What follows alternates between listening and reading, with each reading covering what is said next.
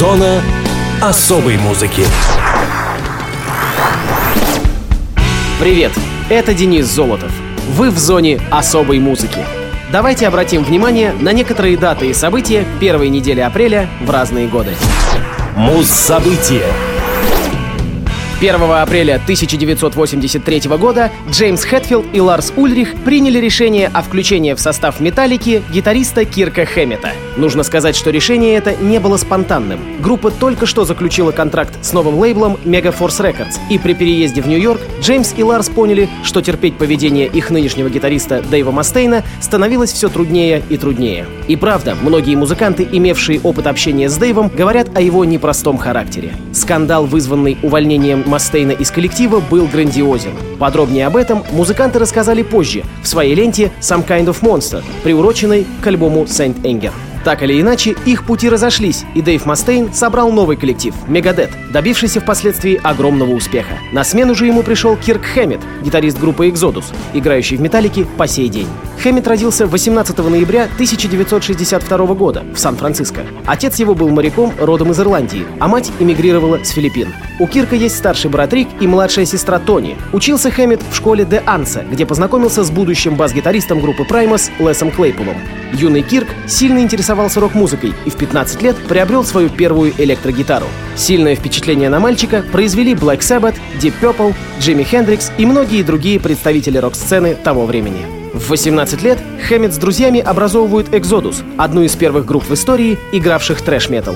За многие годы команда стала настолько популярна, что по праву занимает статус культовой. Однако в 1983 году Кирк покидает Exodus, чтобы присоединиться к молодой тогда еще Металлике. Сложно сказать, какой была бы группа, не прими участники такого решения. По сей день Хэммит является лидер-гитаристом и автором множества песен коллектива. На протяжении десятилетий работы музыкант использовал множество различных инструментов, выпустил линейку подписного оборудования. В его коллекции около 20 различных электрогитар. Кирк Хэммит был дважды женат, имеет двух сыновей – Энджела и Винченцо. Обучался в университете Сан-Франциско по специальностям теория кино и азиатское искусство. Сегодня мы послушаем одну из самых известных песен Металлики под названием «Fade to Black». Обратите внимание на соло в конце композиции – яркий пример стиля игры Кирка Хэммита.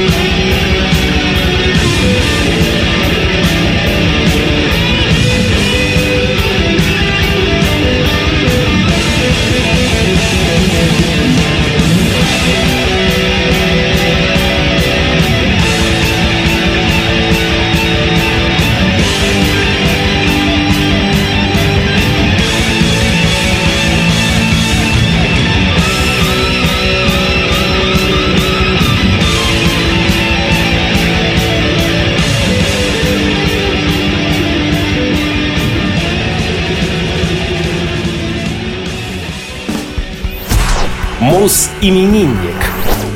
5 апреля 1950 года в городе Йончонпинг родилась Агнета Фельскок, вокалистка легендарной группы «Абба».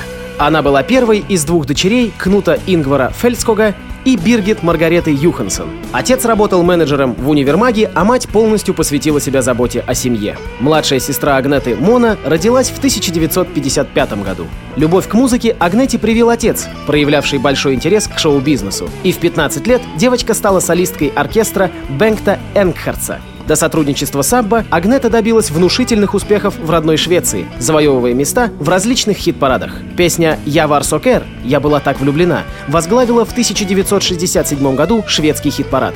Агнете было 17 лет.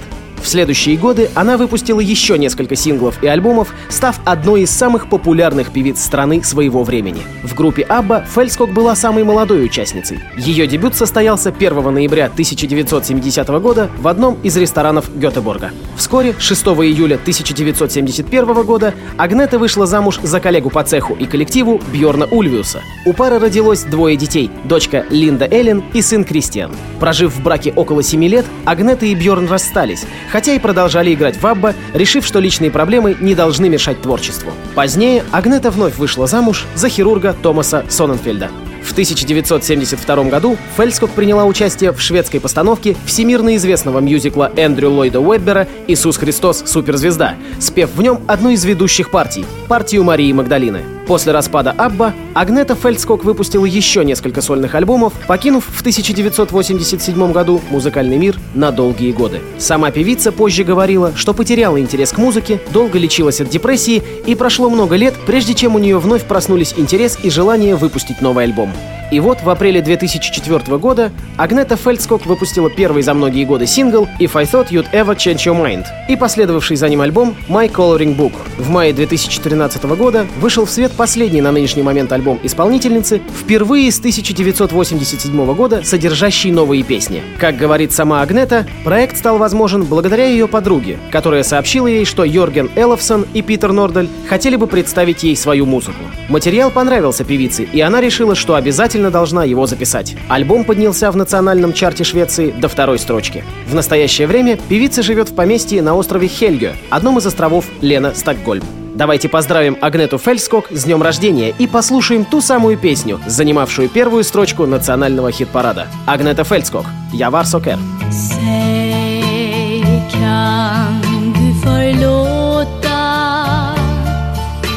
mina Sarayacı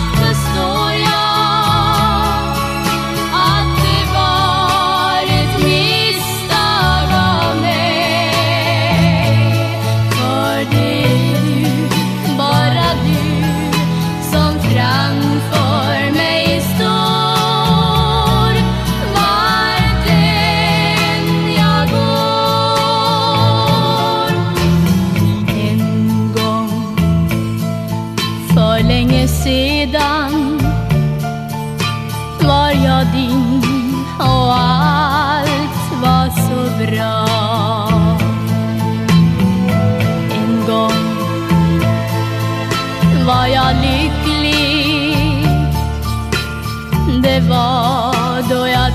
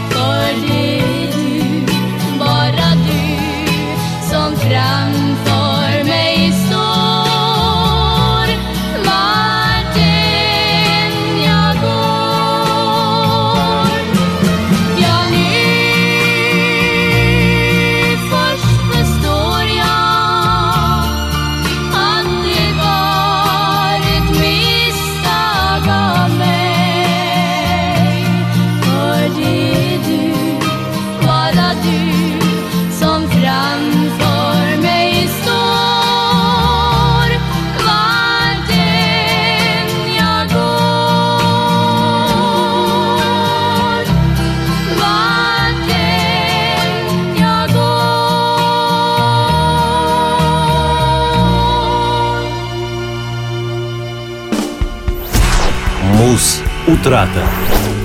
Также 5 апреля 1994 года скончался Курт Кобейн, легенда гранжа, вокалист и гитарист культовой Нирваны. Официальная версия гласит, что причиной смерти стало самоубийство. Однако существует множество различных точек зрения, одна из которых — предумышленное убийство. Надо сказать, в последние годы отношения Кобейна с участниками группы и женой Кортни Лав сильно ухудшились. Он неоднократно лечился от героиновой зависимости, однако каждый раз возвращался к наркотику. В марте 1994 года во время тура у Курта случился тяжелый бронхит, и его отвезли в Рим на лечение, где на утро он был найден женой без сознания. Обследование показало, что у музыканта была передозировка рогипнолом, запитым шампанским. Многие считают это событие первой попыткой самоубийства. 18 марта Кортни Лав вызвала полицию, заявив, что Кобейн заперся в комнате с ружьем. Однако сам Курт объяснял, что лишь хотел спрятаться от жены после их ссоры. 30 марта он был направлен в реабилитационную клинику в Лос-Анджелес, откуда бежал и, воспользовавшись кредиткой, взял билет на самолет до Сиэтла. В последующие дни близким Кобейна не удавалось установить его местонахождение. Курт Кобейн был найден мертвым в своем доме в Сиэтле на четвертый день после смерти. Полицейские заявили, что Кобейн лежал на полу с простреленной головой, а на груди у него покоилось ружье. Рядом с ним нашли предсмертную записку. Тело обнаружил 8 апреля электрик Гэри Смит, приехавший установить систему безопасности. Прождав у входной двери несколько минут, он поднялся в оранжерею над гаражом, где через стекло увидел лежащего Кобейна. Сперва он принял его за спящего, однако, увидев кровь на ухе и ружье поперек туловища, позвонил в полицию. В записке было заявлено, что Курт уже давно не получает удовольствия от прослушивания и написания музыки и признается в чувстве вины перед своими близкими и поклонниками, с которым он не мог справиться. Записка была адресована Бодди, его воображаемому другу детства. При экспертизе, установившей дату смерти 5 апреля, в крови было обнаружено большое количество героина. Версию об убийстве поддержал Том Грант, детектив, нанятый Кортни Лав для поисков беглеца. Он назвал заказчицей саму жену музыканта, основываясь на ее нелогичном поведении и путанных показаниях во время следствия. Главных доводов у Гранта было три. Содержание героина в три раза превышающее смертельную дозу, при котором человек не успеет даже вытащить шприц из вены, а уж тем более застрелиться. Также сильные сомнения вызвала предсмертная записка, не содержавшая, по мнению Гранта, прямого указания на уход из жизни. И, наконец, на ружье не было обнаружено ни одного отчетливого отпечатка пальцев. И хотя для теории заговора не хватает веских доказательств, смерть Кобейна все еще окружена множеством вопросов. Публичная панихида по Кобейну состоялась 10 апреля в парке культурного центра Сиэтл Центр. Сегодня мы прощаемся с кумиром молодежи. Нирвана. Hard Shaped Box.